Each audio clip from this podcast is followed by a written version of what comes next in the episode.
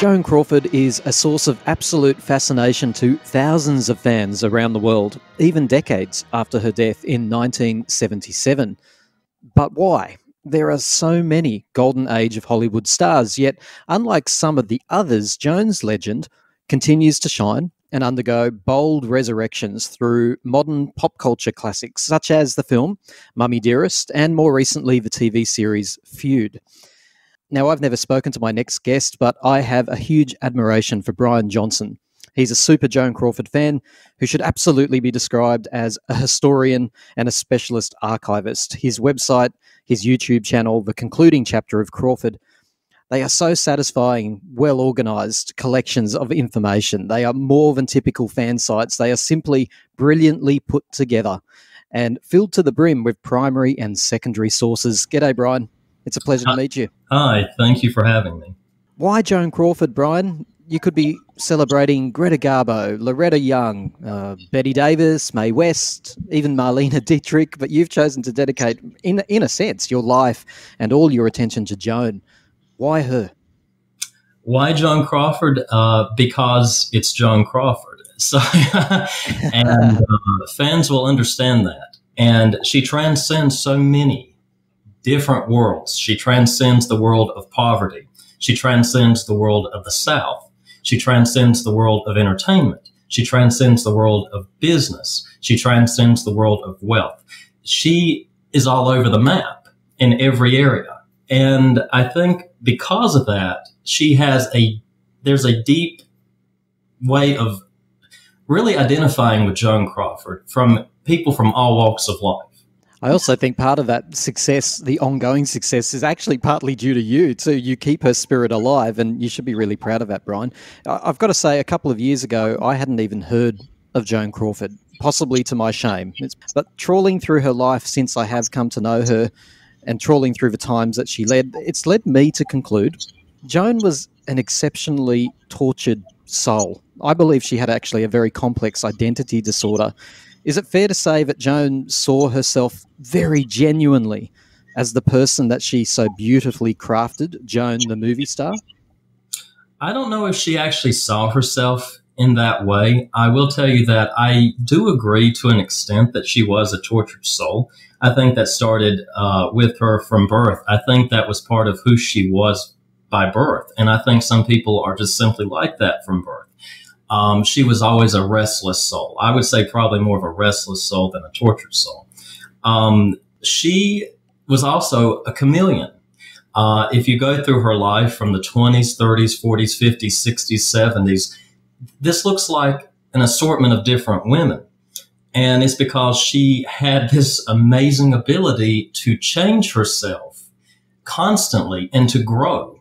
And uh, I don't know if she was ever really truly satisfied in her life. I think because she was constantly evolving, that it, it kind of kept a little bit of an emptiness there for her.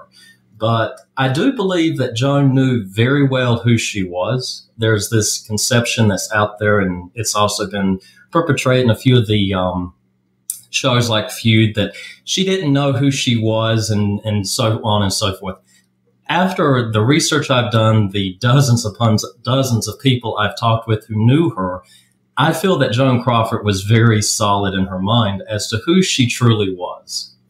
As to what she wanted to be, I don't think she ever achieved.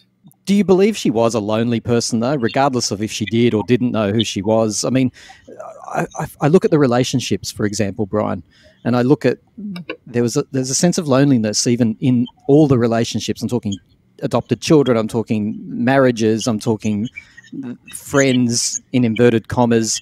And she also had compulsions, which would feed into that idea that she was constantly on, in inverted commas. She was constantly creating a facade about who she wanted people to believe she was. Was she lonely? I believe that, yes, she was a lonely person. I believe that she was a lonely person by nature. Um, and this kind of goes back into my my opinion of her being a restless soul by nature. I think that people who are restless by nature are lonely by nature because they are never really satisfied. There, there's always something missing, and that emptiness is essentially a loneliness that is there hanging over them, and they really don't know what to use in order to fill that. Joan did use many aspects of life in order to fill that void that I believe she had simply from birth. Uh, as a child, she was something of a lonely child. One thing through my research I'm working on is the myth, it, it is a myth, that she had a childhood of poverty. Her childhood was not in poverty. Actually, her childhood would have been above average up until about age 11. It was her preteen and teenage years that was more into uh, poverty. But even as a child, uh, having an above average household of, of income from her stepfather, Henry Cassin, she still had a loneliness about her with other children. There was something of a disconnect with people there. And I think that it comes from a restlessness. Didn't she? Is it true that she had an affair with her stepfather, or an affair? Is it true she was abused or had a relationship, a sexual relationship with her stepfather? I don't believe that's true whatsoever. And the uh, basis for that, it was, of course, shown in Feud. Uh, there was an entire scene of her describing this. That comes directly from one source, one singular source, and it's uh, a book that was published in 2002, Joan Crawford, The Essential Biography. And the uh, author of that book, Lawrence Quirk, he did know Joan but he did not know her well. And in the book, there is a passage whereby he claims that Joan told him this. I reject that. I do not believe Joan ever told him that she had an affair uh, or any kind of relationship with her stepfather, especially at, at age 11. Um, Mr. Quirk, who wrote that book, he was categorically broke throughout his life. He became uh, a journalist really from his family. His uncle uh, was involved with Photoplay magazine, which is what gave him a leg up into that world. Joan was very much aware of this. One thing that Mr. Quirk does not put in his book, which is very true, is that he was usually needing money from Joan. He would ask money to borrow money from Joan. He does not put this in his book. However, I was told this by multiple sources of people who knew Joan in the 70s. So you have this man who is a journalist who does get some things sometimes published in national magazines when he's lucky. I don't believe Joan, as savvy as she was, would have told this man such a thing that he could have simply sold to a tabloid. She was too smart, too guided, too guarded of a person to do such a thing. So it could be that Quirk is simply lying in his book. I don't want to say someone's flat out lying in their book, or maybe he's just simply misremembering it. I don't believe there's any evidence of that, and it comes from one singular source. And this is why I say, Bryan, that you are more than just a fan. You are a historian. You've basically just put an argument forward that relies on sources of information and you're sort of discrediting that particular source. I love it. Thank you so much. Thank you. Bryan, a year after Joan's death, her adopted daughter Christina published a memoir, Mummy Dearest. Now, mm. I know the book is infamous for its depiction of, you know, child abuse, the immortal line, no wire hangers.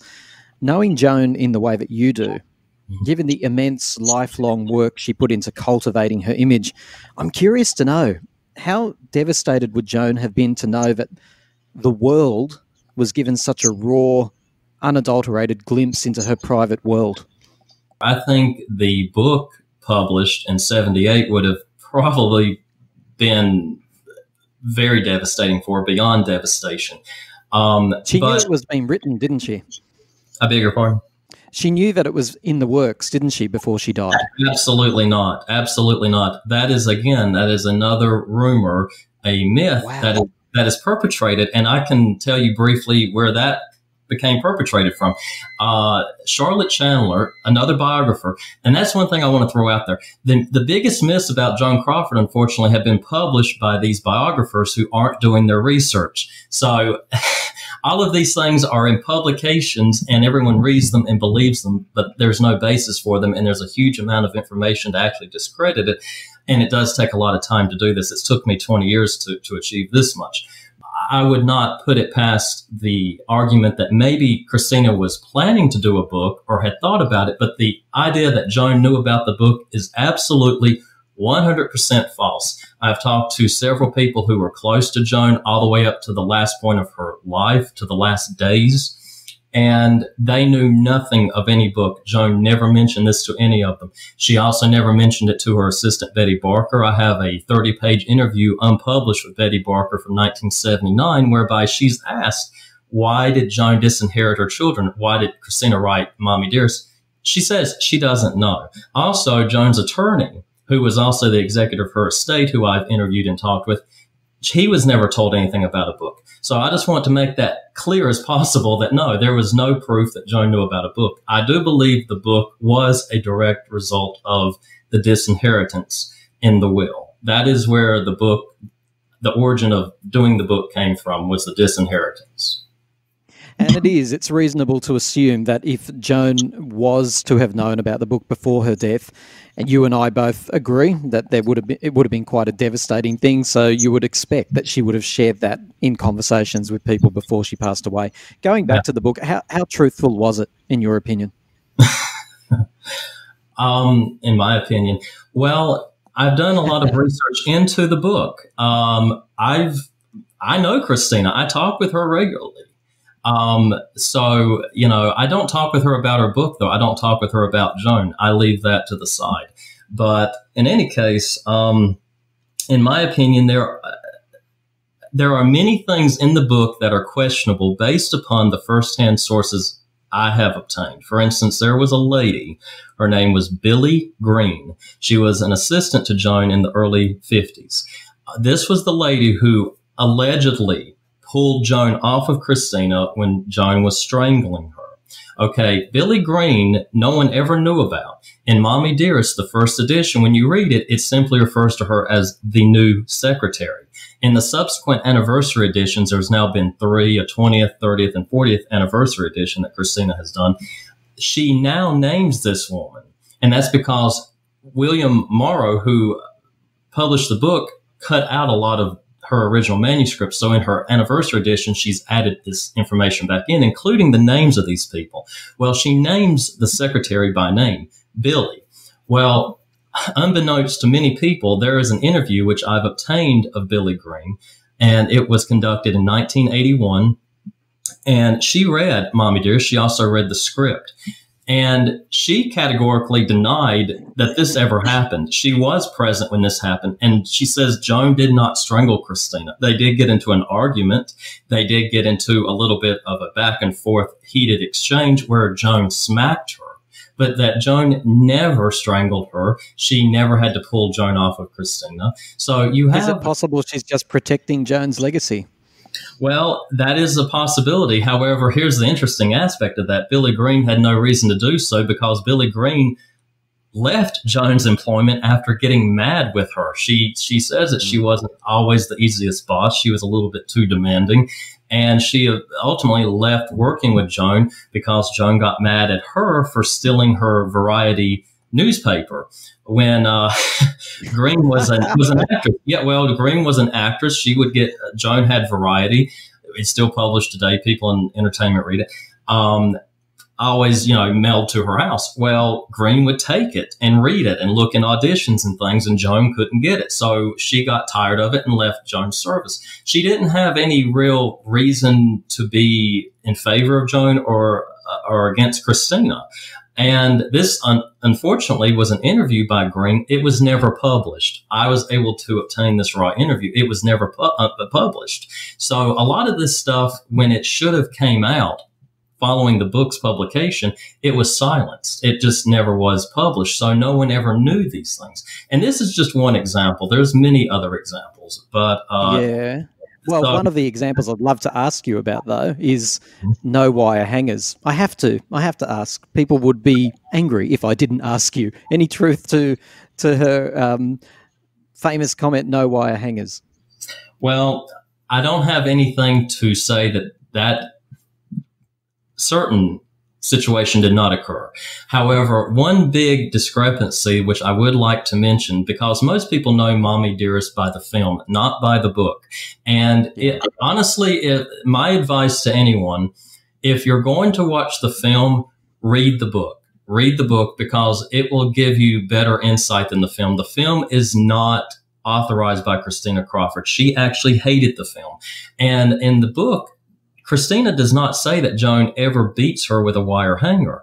That it was an invention for the film. That was put into the film. In the book, uh, Joan, according to Christina, came into the closet, pulled a wire hanger out, and did scream about it and spanked her and but she did not beat her with a hanger. However, that is the image of Joan Crawford that is now on the general population is her beating a child with a hanger. It was never even claimed by Christina. So I do want to mention that. I will say that I don't think Joan was the best parent. I don't think she was really cut out to be a parent. I don't think she fully understood the relationship of a parent and a child. I don't think that she fully understood the capabilities, the, the realistic capabilities of a child. She looked upon children just as if they were adults, I believe. I think she looked upon them thinking they should be able to do everything I do. And that's not true. And children also need more of a maternal sense. And I think the biggest fault with Joan is that she was not maternal enough with her children. I think this in turn caused a lot of resentment with Christina, and it's that is understandable. That happens, um, but I do also think Joan was doing the best she knew how to do. I don't think she was a cruel person. I don't think she was a evil person. Nothing like. There are quite a number of depictions of Joan Crawford in popular culture. One of the most recent, as you've already mentioned, is in Feud, where she was played brilliantly, in my opinion, by Jessica Lange. I believe I even saw one of the feud stars reference you, Bryan, in an interview. They I'm said sure. that they'd relied on your archive to research for the role. Uh, it was probably Jackie Hoffman that played uh, Mamacita. She is a sweet lady. I've met her a few times. She actually asked to talk with me when I was in New York several years ago, and she was uh, performing on Broadway.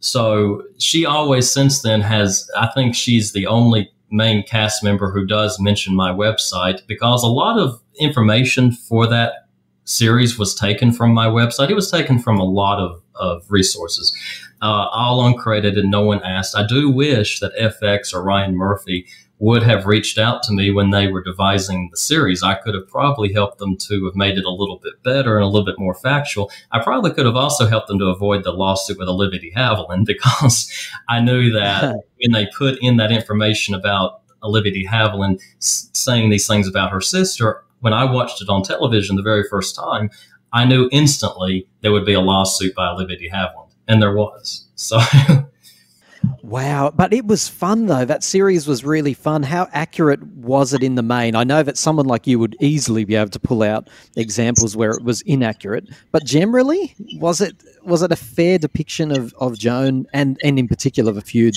that she did have with Bette Davis? I would, as far as fairness, I would say it is eh, moderately fair in the sense of how they may have felt about one another as far as accuracy in um, what is depicted, I would say it's probably more around the 20% range of actual wow. accuracy. Yeah, wow, there's a that is a low rate. yeah, well, there's a, and there's a reason for that, and uh, you know, you cannot blame FX and, and Ryan Murphy and, and his company entirely for it because one large source for that, which they admitted uh, in court with the de Havilland case was uh, the book The Divine Feud.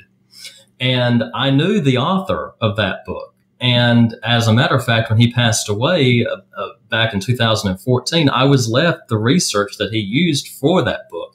And he admitted to me that a, uh, a lot of the information in his book was was not verifiable that he used a lot of rumored information and a lot of this was done at the behest of his publisher. They wanted a juicy book. So they there's a, a, juicy book yeah yeah. that's what sells. So uh, that's what he did for Can them. i ask you this bryan? One of the sources that i saw um, which funnily enough didn't make it into the series feud but i've seen a letter and i'd love to know from you if it was fake or not. A letter because joan was a prolific letter writer as we all know.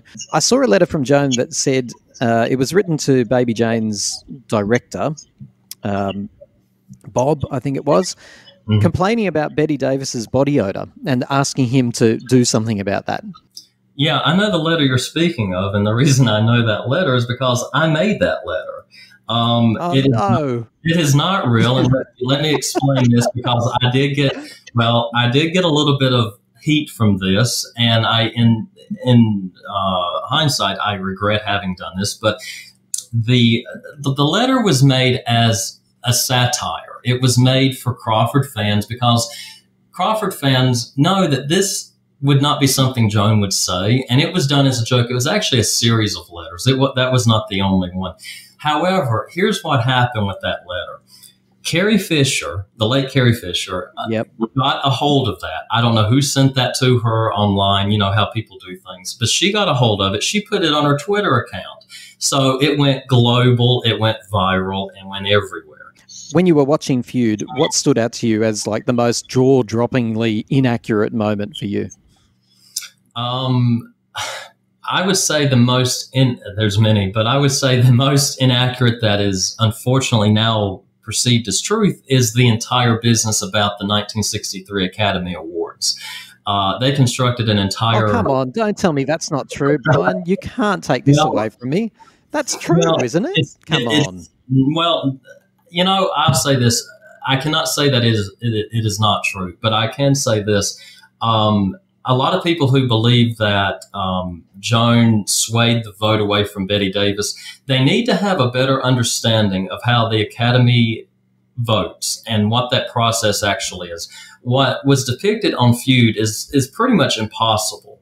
No one since that time has ever came forth, ever published in an autobiography. It's never been cited by even a child of a celebrity that Joan ever tried to sway a vote away from Bette Davis. And I would think that that would have appeared at some point in, in this many years. It never has. Uh, Joan saw an opportunity and she took it. And that's in regard to her accepting the Academy Award on behalf of Anne Bancroft in order to kind of slight Bette. And that I would agree with. I think that she could have turned that that down. She could have. There could have been someone else to have accepted that award. I, I do think that was maybe a, a pity um, or uh, pitiful type of display by Joan to upstage Bette in that regard. However, Joan did not know that Anne Bancroft would win, and that was really all by chance. But uh, there's a lot of things that's not told about that. Bette had really burned a lot of her own bridges in Hollywood by that point. she knew she wasn't going to win as much as she said. So there's a greater context to it, understood. Uh, but there is truth, isn't there, that she kept that Oscar for about a year and wrote to Anne Bancroft saying, "I'm going to bathe this statue in every ocean around the world before you get your hands on it." That's, that's true. Bette, that's what Bette said. No, as a matter of fact, uh, and I, I will say this: while I am here with you um, if uh, this uh, for proof of this, no, she did not keep it that long. The uh, you can go on my website oh, the, the, Chronicle 1963 Chronicle, and and it's all there. Uh, April 8th was the night of that Academy Awards ceremony. Okay, uh, and then on May 7th, 1963, one month later, is when Joan presented Anne Bancroft with the Academy Award. There's photographs of this, everything. Well, you certainly paint a compelling argument, although I have to say you've busted so much of what I, it was such a delicious series. It's so disappointing to hear so much of it is wildly inaccurate. There is a rumor which didn't make it into feud around uh, Joan's sexuality. Uh, was she gay? Was she bisexual? Did she have an affair with Mamacita?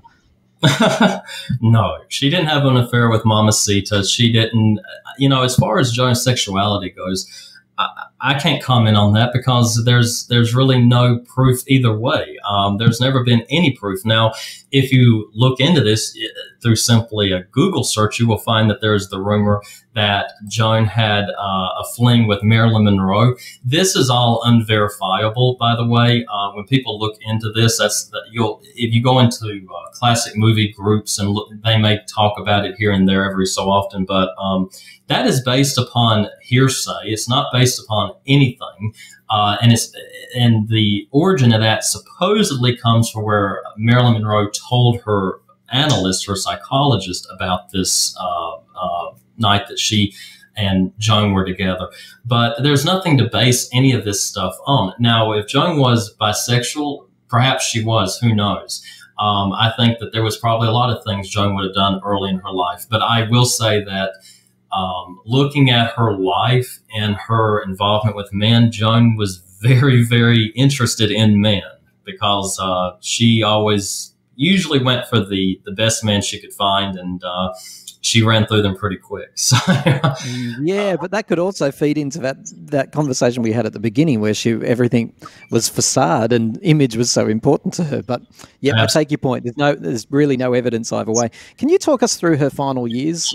Joan's final years are is also a misconception, I believe, in the public eye. Um, that is one reason why my website, when I started it in 2002, I wanted to start it because I had the perception also, Joan, that her last 20 years of her life were really lonely and she didn't do anything and she just had an empty life. And that came from the biographies, uh, reading them. But when I started researching her, I found that she had actually an amazing last 20 years of her life. She was more active in the 1960s than she was in any other time of her life. Now, her film career was had slowed drastically but her as a person, she was on the go constantly. She was traveling all over the world for Pepsi. She was experiencing all these different things. She was meeting all these different people. She loved all of this. And um, the Chronicle on my website, you know, anyone that's interested in actually learning about this part of her life, the Chronicle goes year to year, day by day. You can click a year and look at whatever given day and find what she was doing. It's, it's massive. When you look at it, it's massive. But uh, in any case, she worked for Pepsi throughout the 60s. Uh, by 1973, they did let her go as a board member. However, she was never officially removed from as being an employee of Pepsi Cola. That's a misconception. Technically, at the time of her death, she was still employed by Pepsi Cola, but they had uh, dismissed her as being a spokesperson for the company and being on the board. Um, in the last few years of her life, she did settle down. And a lot of that had to do with the fact that uh, she needed to maintain that Joan Crawford image, like we discussed earlier. And with Pepsi letting her go, as a spokesperson, she was not getting the salary that she was getting from them prior. She was not getting an allowance for her travel, for her clothes, for her hair, for all of these things. So she had to downsize her life. Well, in doing that, she could not really afford, in my opinion, to go out and be Joan Crawford quite as much. And I think this contributed to her kind of closing down a little bit. But also, I think by 1974, she was ready for a rest. I think that she was very content with herself by this time of her life. Um, I interviewed her doctor that she had, and he last treated her in 1975. And that's when she told him she was converting to Christian science. Now, uh, she developed what I believe is pancreatic cancer. That's pretty much the consensus. I have consulted medical uh, doctors about this. I have read into it um, to find out if that's what type of cancer she most likely would have had given her symptoms. And it is pancreatic cancer. That is the most likely cancer that she had, even though her cause of death is listed as a heart attack. She did, in fact, have cancer. And a lot of people look at her life as being very tragic at the end because she died seeming, a lot of people think it's seemingly alone. She wasn't alone at the last part of her life, she had an amazing support system. She had her Christian science practitioner, um, Mark Campbell was the lady's name. I have an interview with her. It's never been published from right after Joan's death that goes into talking about Joan's final days and, and final years. A lot of information that's not out there, which I'm going to put out there. Um, but Joan had a very good support system. She had people around her who cared greatly about her. However, Joan did not want to go into a hospital and die hooked to machines and in a very cold, isolated environment that a hospital can be. She had decided to be in her own home, to be comfortable, and live out her final days the best she could and in her own manner, which honestly, when looking upon it, that's the best that I think anybody could ever hope for. And she did it on her own terms. And uh, one amazing experience I had back a few years ago was I actually visited Joan's apartments in New York, went into them. Wow. The uh, people who live in one of the apartments invited me to come see it. They wanted me to tell them all about when Joan lived in their home, which I did. And she had a, uh, another apartment that she moved to in the same building a few years later and they went to the neighbor they knew their neighbor and, and you know talked with her and she said she wanted me to come to her apartment which had this was the same lady. Her husband is who bought the apartment from Joan's Estate, and uh, I have been the only fan of Joan Crawford that's actually been in her final apartment um, and in the room where she died, which was very surreal to go into because a lot of the apartment has remained unchanged since Joan lived there. They haven't done any massive amount of uh, uh, reconstruction of it. Bryan, you're obviously you're an encyclopedia when it comes to Joan Crawford. Do you feel like you know her? I don't feel like I know her, and I can tell you a lot of people have asked me that question.